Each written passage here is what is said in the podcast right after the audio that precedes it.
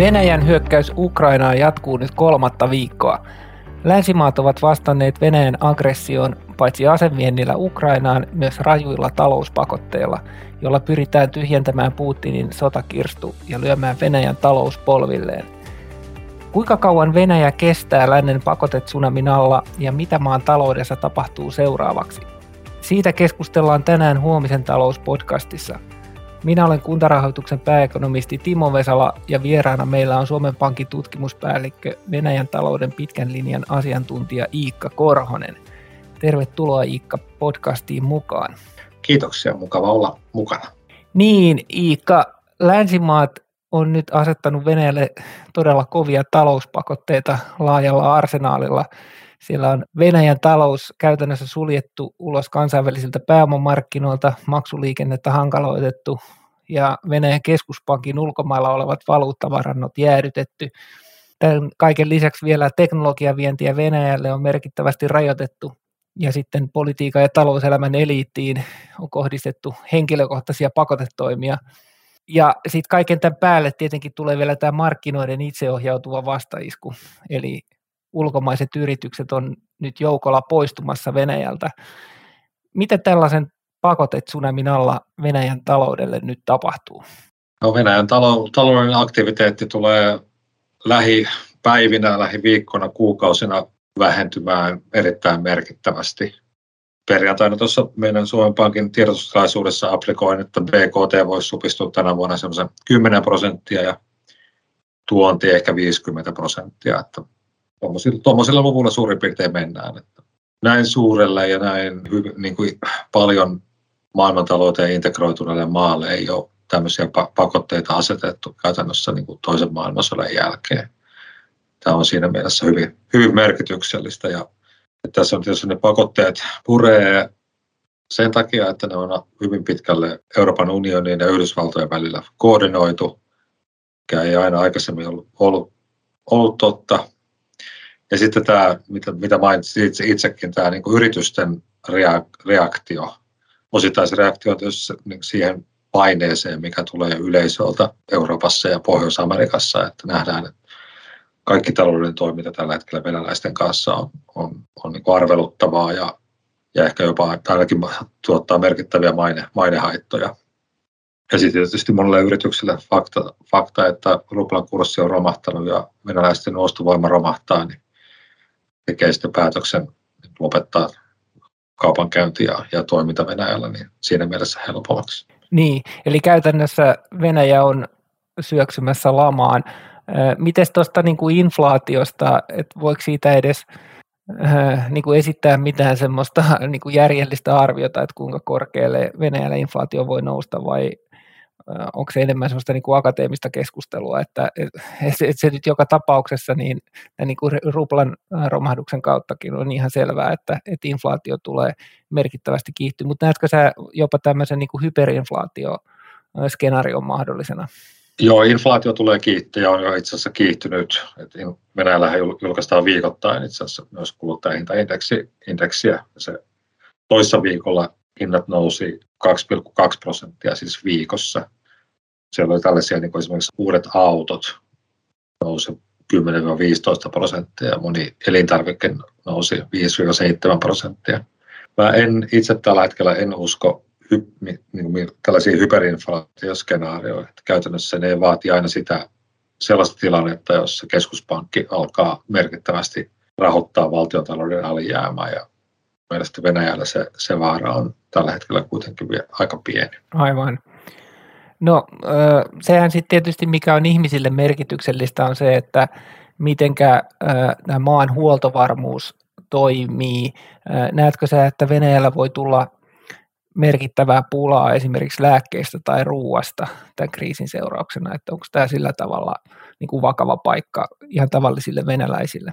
No siis peruselintarvikkeissa tai monissa elintarvikkeissa Venäjä on itse asiassa on omavarainen, mutta on tietysti myös paljon, paljon asioita, joita tuodaan kaukasukselta ja niin, niin edelleen Turkista. Ja nyt kun ruplan arvo on romahtanut, niin ainakin se elintarvikkeet tulee kalliimmaksi. Että vähänkään vähätuloisemmilla venäläisillä, niin tämä on tietysti iso, iso isku. lääkkeessä on vähän sama asia, että iso, todella iso osa lääkkeistä, esimerkiksi rokotteista, niin on, tuodaan, tuodaan Euroopan unionin alueelta käytännössä. Esimerkiksi siis lääkkeet ja ruokatarvikkeet on, ei ole pakotteiden alaisena. Ja esimerkiksi sellaiset laivausyritykset, jotka on muuten ilmoittanut, ne ei enää tee, tee venäläisten yritysten kanssa tota, toimintaa, niin on, on ilmoittanut, että lääkkeet ja, ja elintarvikkeet on, on poikkeus.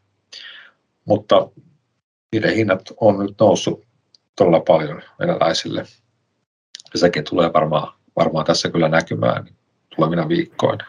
Ja ilmeisesti nämä, nämä vaikutukset tulee hyvin nopeasti, eli, eli tämä on jo ihan tämän niin kuin lähiviikkojen, lähikuukausien asia, tämä talouden niin kuin ro, ro, romahtaminen tai hyvin voimakas heikkeneminen.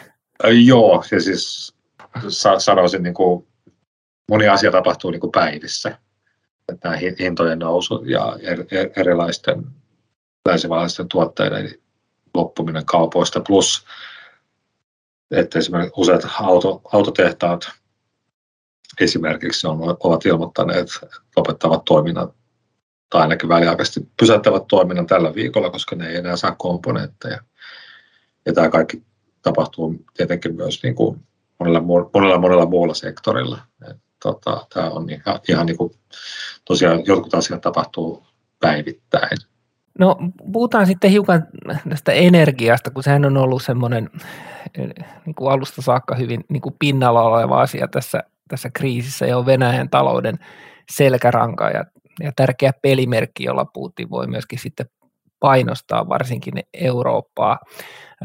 Nyt kun Venäjän keskuspankin ulkomaille talletetut valuuttavarat on jäädytetty, niin miten sä näet, että miten riippuvainen Venäjä itse asiassa on nyt sitten tästä energia- ja raaka-ainekaupasta tai niistä saatavista valuutoista? Et kun mä itse ajattelin silloin, kun mä ensimmäisen kerran kuulin tästä, että, että nämä tosiaan nämä valuuttavarat jäädytetään, niin mä ajattelin sitä, että, että se nerokkuus tavallaan on siinä, että siinä tehdään Venäjä todella riippuvaiseksi näistä energiakaupasta saatavista valuuttatuloista, että ikään kuin otetaan se tehokkain ase Venäjän käytöstä pois, niin, niin näetkö sä tämän, että, että nyt se Venäjällä kynnys käyttää sitä kiristysruuvia, että esimerkiksi katkaisisi kaasutoimitukset Eurooppaan, niin, niin se on nyt merkittävästi niin kuin vähentynyt se kannustin tehdä niin.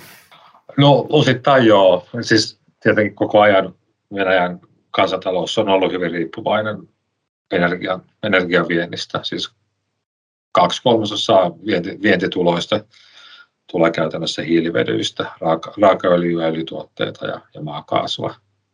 Tämä tilanne nyt tietysti vielä korostaa sitä energia, energiariippuvuutta tässä mielessä. Venäjän keskuspankki on asettanut vientiyritykselle 80 prosentin velvoitteen kotiuttaa ne vientitulot. Tietysti varmaan nämä isot öljyyritykset tai energiayritykset on pääosin valtion ainakin enemmistöomistamia, niin näin, näin tulee toimimaan. Venäjän talous tarvitsee kuitenkin vientituloja, jotta he voivat rahoittaa niitä välttämättömien tavara, tavaroiden tuontia sitten eri puolilta.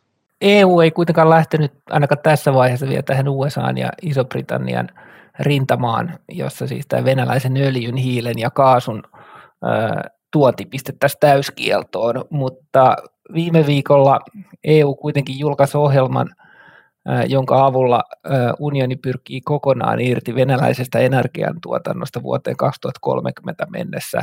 Ja sitten näiden linjattujen askelmerkkien mukaan niin EUn venäläisen kaasun kysyntä pitäisi vähentyä kahdella kolmasosalla jo kuluvan vuoden aikana. Ja ainakin mun silmään tämä vaikutti todella niin kuin radikaalilta vähennykseltä jo heti tänä ekana vuonna. Että jos tämä nyt tosiaan toteutuu, niin mitä tällainen suunnitelma merkitsisi Venäjälle? No siis se on tietysti erittäin, erittäin kunnianhimoinen suunnitelma.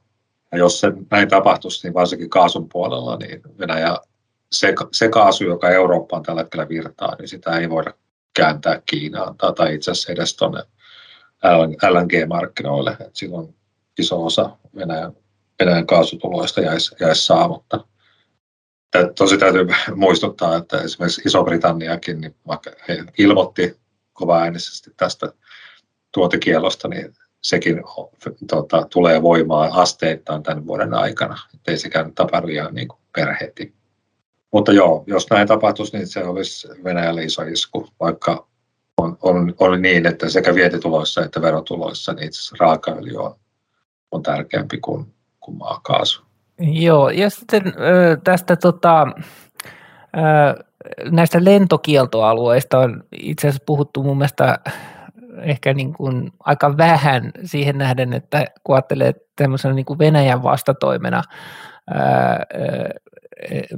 niin kuin länsimaille, että kuten Venäjä on kuitenkin maantieteellisesti niin laaja alue, niin voisi kuvitella, että se Venäjän ilmatilan sulkeminen länsimaisilta ilmakuljetuksilta ja matkustajaliikenteeltä on aika merkittäväkin vastatoimi. onko sulla siitä niin kuin näkemystä, että kuinka paljon tämä haittaa globaalia lentorahtitoimintaa ja matku, matkustajaliikennettä? Kun siis ihan karttaa katsoo, niin, niin se on aika iso, iso aukko nyt, mikä syntyy tämän Venäjän niin kuin ylilentokiellon kautta. Kyllä se haittaa, haittaa tietenkin.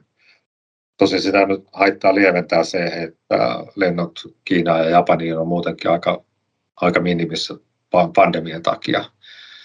Mutta kyllähän se nyt niin Finnaarinkin tavalliselle yritykselle sitten, kun tästä toivottavasti siellä Aasiassakin nämä, nämä kaksi isoa maata jossain vaiheessa avautuu, niin että jos sinne Tokioon joudutaan lentämään kolme tuntia pidempään ja niin edelleen, niin on se, on se tota, iso isku.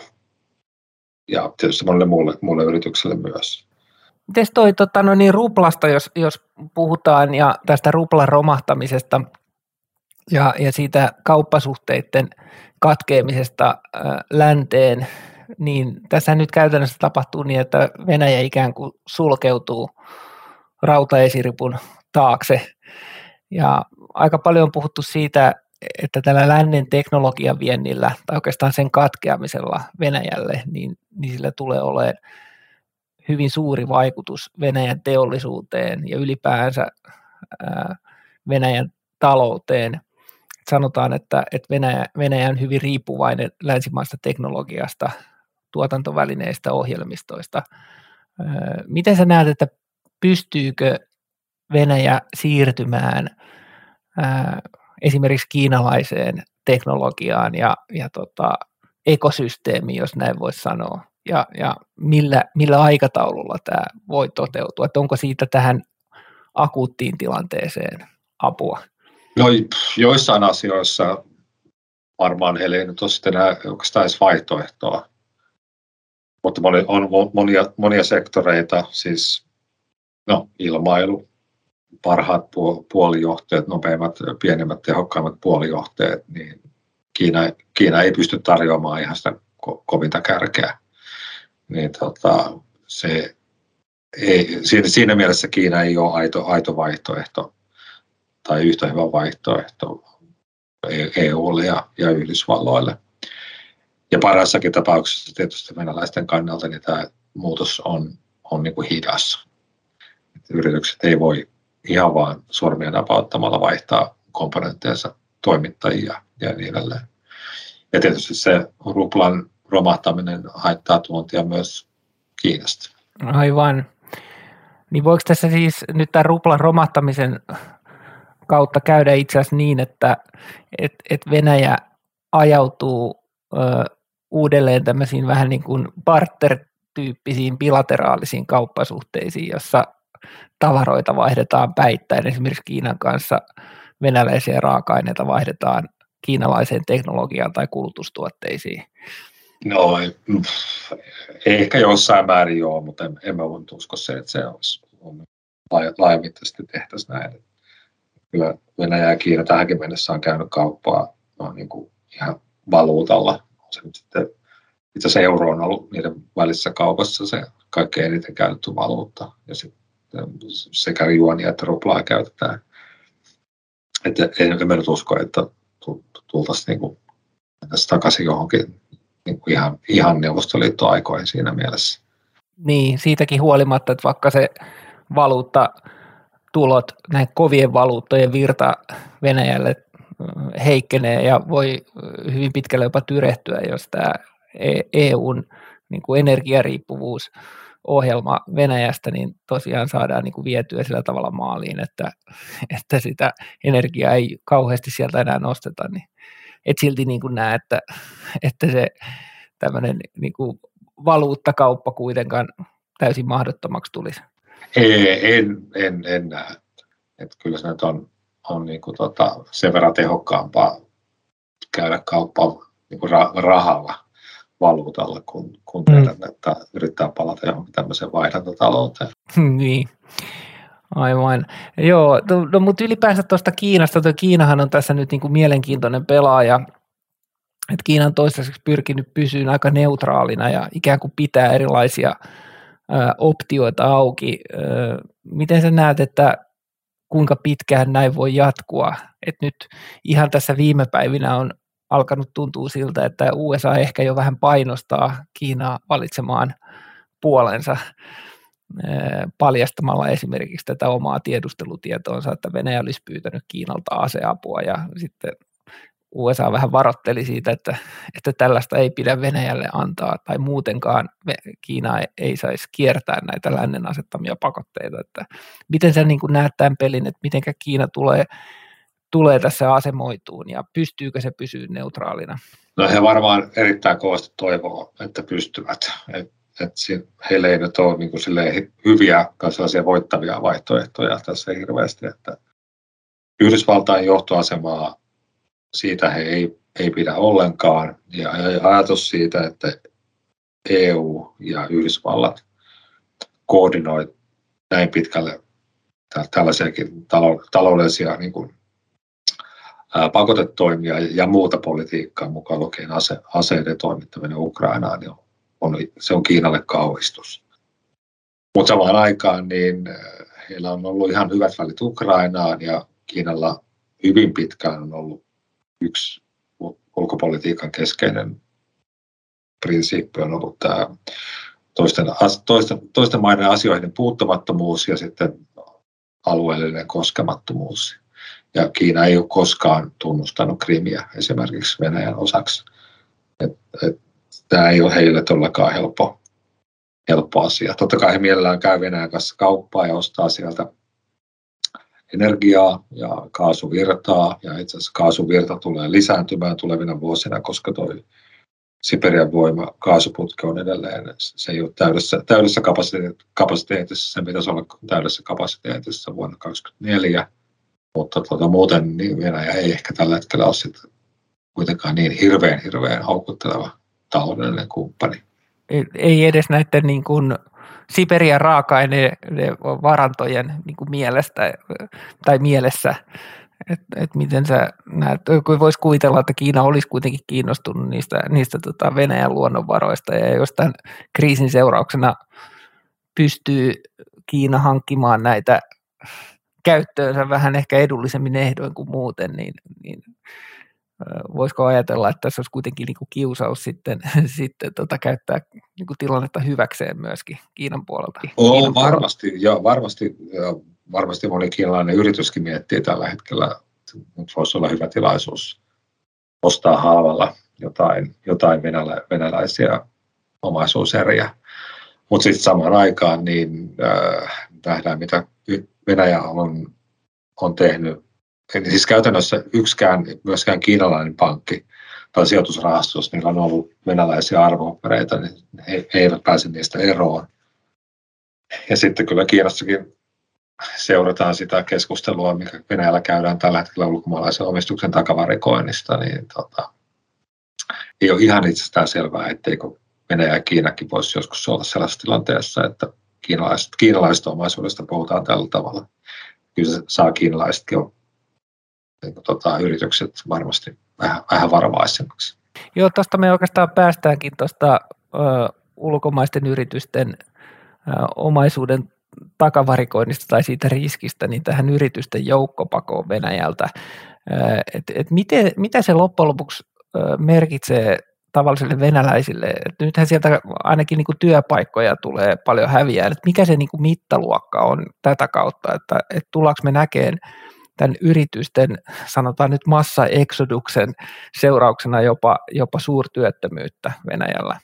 No Venäjän hallituksen nämä nyt ilmoitettu tämmöiset tukitoimet, niin näyttää olevan mitattu sen mukaan, että siellä useampi miljoona ihmistä voisi ainakin väliaikaisesti menettää työpaikan, työpaikkansa. Että kyllä se on ihan iso, on aidosti iso juttu. Ja tietysti monet näistä yrityksistä niin tuottaa siis tavaroita ja palveluita, joita ihmiset tarvitsee. Niin. Ei, ei pelkästään McDonald's, vaan, vaan on paljon, paljon tehdasteollisuudessa asioita, auto, autoja, koneita, traktoreita, joihin tarvitaan ulkomaalaisia komponentteja. Nyt niitä ei, ei sitten tule palveluissa, siis äh, rahoituspalvelut, äh, tilintarkastus, kaikki kuulostaa silleen, niin kuin, ei välttämättä niin kuin yksittäisinä hirveän tärkeinä, mutta kun kaikki tämmöinen yritystoiminnan infrastruktuuri yhtäkkiä lähtee alta, niin sillä tulee olla kyllä isoja vaikutuksia. Niin, ja se jatkuvuuden ylläpitäminen ei, ei varmaan tule ole helppoa, että vaikka Venäjä on väläyttänyt tätä mahdollisuutta kansallistaa näitä ulkomaisten firmojen sikäläisiä tytäryhtiöitä, niin miten sä niin näet, että onko siitä sitten kuitenkaan hyötyä vai pystyykö nämä länsimaiset yritykset ikään kuin viemään sen tietotaidon ja sen tuotantokyvyn, että vaikka sinne niitä tuotantolaitteita se tietysti riippuu varmaan vähän tai aika paljonkin siitä, että minkä alan yrityksistä on kysymys, että onko teollisuusyritys tai onko palvelualan yritys tai konsulttifirma, mutta että miten se niin kuin, jos pitäisi arvioida sitä, että, että onko tällä kansallistamispuuhalla niin loppujen lopuksi vastaavaa hyötyä, niin, niin miten sä näet se? Joo, varmaan niin kuin sanoit, niin se, se riippuu alasta, että jos esimerkiksi jotkut konepajateollisuuden asiat voi sinänsä olla niin kuin suhteellisen yksinkertaisia johtaa, ja käytännössä tietenkin ne on venäläiset ihmiset, jotka on siellä niitä pyörittänyt jo pitkään, mutta siinä tulee tietysti tämä komponenttien saatavuus sitten ongelmaksi. Sitten on lentotoiminta ja tällaiset, missä käytännössä erittäin iso osa venäläisten lentoyhtiöiden koneista on ostettu lännestä, siis Boeing, Airbus, Embraer, ja ne tulee nyt sitten jäämään tässä tulevina päivinä varmaan maahan, kun ei, ei tule kompo- varaosia. Ja sitten myöskin tämä huoltopalvelut, joita tarvitaan niin ulkopuolelta, niin niitä ei enää tule. Et se vähän riippuu tosiaan alasta. Ja sitten se, mikä on vielä tulee vaikuttaa pitkään Venäjän talouteen, on, on tämä, että hyvin moni ihminen, siis pätevä ammattilainen Venäjältä, niin tällä hetkellä niin ainakin suunnittelee lähtöä. Tietysti kuten tiedetään, niin Helsingin, Helsingin kautta on jo, jo tuhansia ihmisiä lähtenyt, lähtenyt pois. On erilaisia raportteja Armeniaan on tullut siis julkisten lähteiden mukaan 40-50 000 venäläistä kirkiisiä ja niin edelleen, että ihmiset, ne joilla on mahdollisuuksia, niin tällä hetkellä kyllä katselee niin muualle. Joo, tämä aivovienti varmasti on ainakin sit niin kuin pitkällä aikavälillä tosi iso uhka Venäjän taloudelle ja sen elinvoimalle. Eikö se ole niin, että tämä Venäjän demografinen kehitys on muutenkin aika haastava? Et nyt jos siellä sanotaan lähtee se alle 40-vuotiaat koulutetut ihmiset, tai tietenkään kaikki, mutta, mutta tota, merkittävä osa ainakin niin kuin kaupungeista – tai kaupungeissa elävistä koulutetuista nuorehkoista aikuisista, niin, niin eihän se näköala kauhean hyvä voi olla. No ei, ei se ole. Että tota, sitä viimeistään vuodesta 2012 lähtien niin tämä kotimainen repressio on tullut tiukemmaksi ja se on jo esimerkiksi omasta tuttavapiiristä, niin useampikin venäläinen on muuttanut tässä viime vuosina pois katsottua, että ei, ei halua enää, enää olla olla tällaisessa järjestelmässä tai ainakaan kasvattaa lapsia siellä. Ja nyt tämä tietysti tulee niin kuin iskeä sitten, vaikka ei sitten sitä, siitä repressio, repressiosta ehkä niin paljon välittäisikään, niin tämä iskee kyllä lompakkoon aika, aika kovaa. Niin viittasit siihen vuoteen 2012, eli siihen kun Putin palasi presidentiksi tämän pääministeri keikan jälkeen. Ja kyllä, joo. Siitä, siitä lähtien tämä on ollut, ollut niin kuin, suunta on ollut vain, tai on ollut vain yksi suunta. Niin. No, no miten sitten, kun, kun nämä länsimaiset yritykset lähtee, niin, niin jotainhan sinne tietenkin täytyy tulla tilalle, koska, koska nämä länkkäriyritykset on, on valmistanut paljon sellaista ihan niin kuin ihmisten päivittäin tarvitsemaakin niin kuin tavaraa, jogurtteja, juustoa muun muassa, niin, niin tota, miten sinne niin kuin tulee tilalle, että ketkä tästä sitten niin kuin hyötyy, Et onko se paikalliset oligarkit, jotka sitten, tai kenties jotkut uudet bisnesmiehet, vai, vai onko tässä sitten tosiaan esimerkiksi kiinalaisella rahalla ää, sitten, sitten ää, näetkö, että silloin sitten isompi rooli? Joo, se on tietysti hyvä kysymys, että varmaan osittain, jos näitä ulkomaalaisia yrityksiä tai niiden toimintaa niin otetaan paikallisiin käsiin, niin niitä sitten tullaan jakamaan erilaisille, erilaisille tuota hallintoa lähellä oleville tasolle, taholle käytännössä. Että he ovat silloin tässä mielessä voittajia. Mutta he, he ovat tietysti, hekin ovat menettäneet niin kuin omaisu, omaisuuttaan merkittävästi tässä viimeisen kahden, kahden, viikon, kahden ja puolen viikon aikana. Jossain vaiheessa sitten ainakin energiasektorilla niin voi olla tosiaan, että on kiinalaisia ostajia, ehkä jostain Persialahden maasta löytyy kiinnostuneita joko energiayrityksiä tai, tai jotain valtion elä, eläkerahastoja tai tämmöisiä. Tämmöiset voi olla sitten, kun tuota, omaisuuserien hinnat on tarpeeksi alhaalla, niin se voi olla sitten kiinnostavaa. Joo, otetaan tähän tota, noin loppuun vielä sitten, sitten tota, vähän semmoista niin kuin tulevaisuuteen suuntautuvaa pohdiskelua, että nyt kun sinua tässä niin kuin kuuntelee ja, ja miettii sitä, että minkälainen näkymä Venäjän taloudella on, että se on nyt menossa akuutisti tässä lamaan ja todennäköisesti tulee joka tapauksessa pysyyn aika pitkään tämmöisen rautaesiripun takana, että, että länsimaisella yrityksellä varmaan kestää nyt aika kauan, että on ylipäänsä mitään halukkuutta sinne palata ja sitten jos ajattelee, että kansakunnan koulutetuin osa on nostamassa kytkintä aika ja laajalla rintamalla, aivovienti kiihtyy, niin miten tämmöisissä olosuhteissa niin Putinin hallinto voi pärjätä tai pysyä vallassa. Et miten sä näet, että on, onko Putinin hallinnolla niin tulevaisuutta, ja jos on, niin miltä se, miltä se näyttää? No, sitähän tässä tietysti monet, monet pohtii. Kyllä tämmöinen niin kuin autoritaarinen kautta totalitaarinen järjestelmät, niin kyllä ne on aika sitkeitäkin, varsinkin jos sitä rahaa kuitenkin esimerkiksi vientituloista tulee. Pystytään maksamaan virkamiesten palkat, eläkkeet, pelkästään sillä voidaan niin pitää tämä julkinen tyytymättömyys jotakin aisoissa. Että se olisi sitten eri asia, jos ei tähän tämmöisiin perusasioihin ei olisi, ei olisi rahaa. Mutta on tietysti Venäjällä paljon liike-elämän piirissä, mutta myös ehkä virkakoneistossa ihmisiä, joiden mielestä nyt ollaan menty niin liian pitkälle väärään suuntaan. Mutta sen ennustaminen, että tekisi, tekisikö joku heistä tälle asialle jotain, tai oli, onko siellä sellaisia oligarkkeja tai, tai hallinnon, hallinnossa korkealla olevia ihmisiä, jotka haluaisi muutosta tarpeeksi niin kuin toimijakseen, niin sen ennustaminen ei ole ihan ei enää ekonomistin kompetenssissa. Niin, näin se varmasti on. Kiitos Iikka todella mielenkiintoisesta keskustelusta. Tämä varmasti valotti monille näiden pakotteiden mittaluokkaa ja niiden vaikutusta Venäjän talouteen. Kiitos kun pääsit podcastiin vieraaksi. Kiitoksia ja hyvää kevään jatkoa. Kevätkauden aikana Huomisen talouspodcast ilmestyy vuoroviikoin joka toisen viikon tiistaina. Muistakaa laittaa podcast seurantaan Spotifyssa, Akastissa, SoundCloudissa tai Applen ja Googlen omissa podcastit-sovelluksissa. Niin saatte jaksot ensimmäisten joukossa kuunteluun. Me palaamme taas parin viikon päästä uusien aiheiden merkeissä. Siiheksi kiitoksia ja kuulemiin. Hei hei!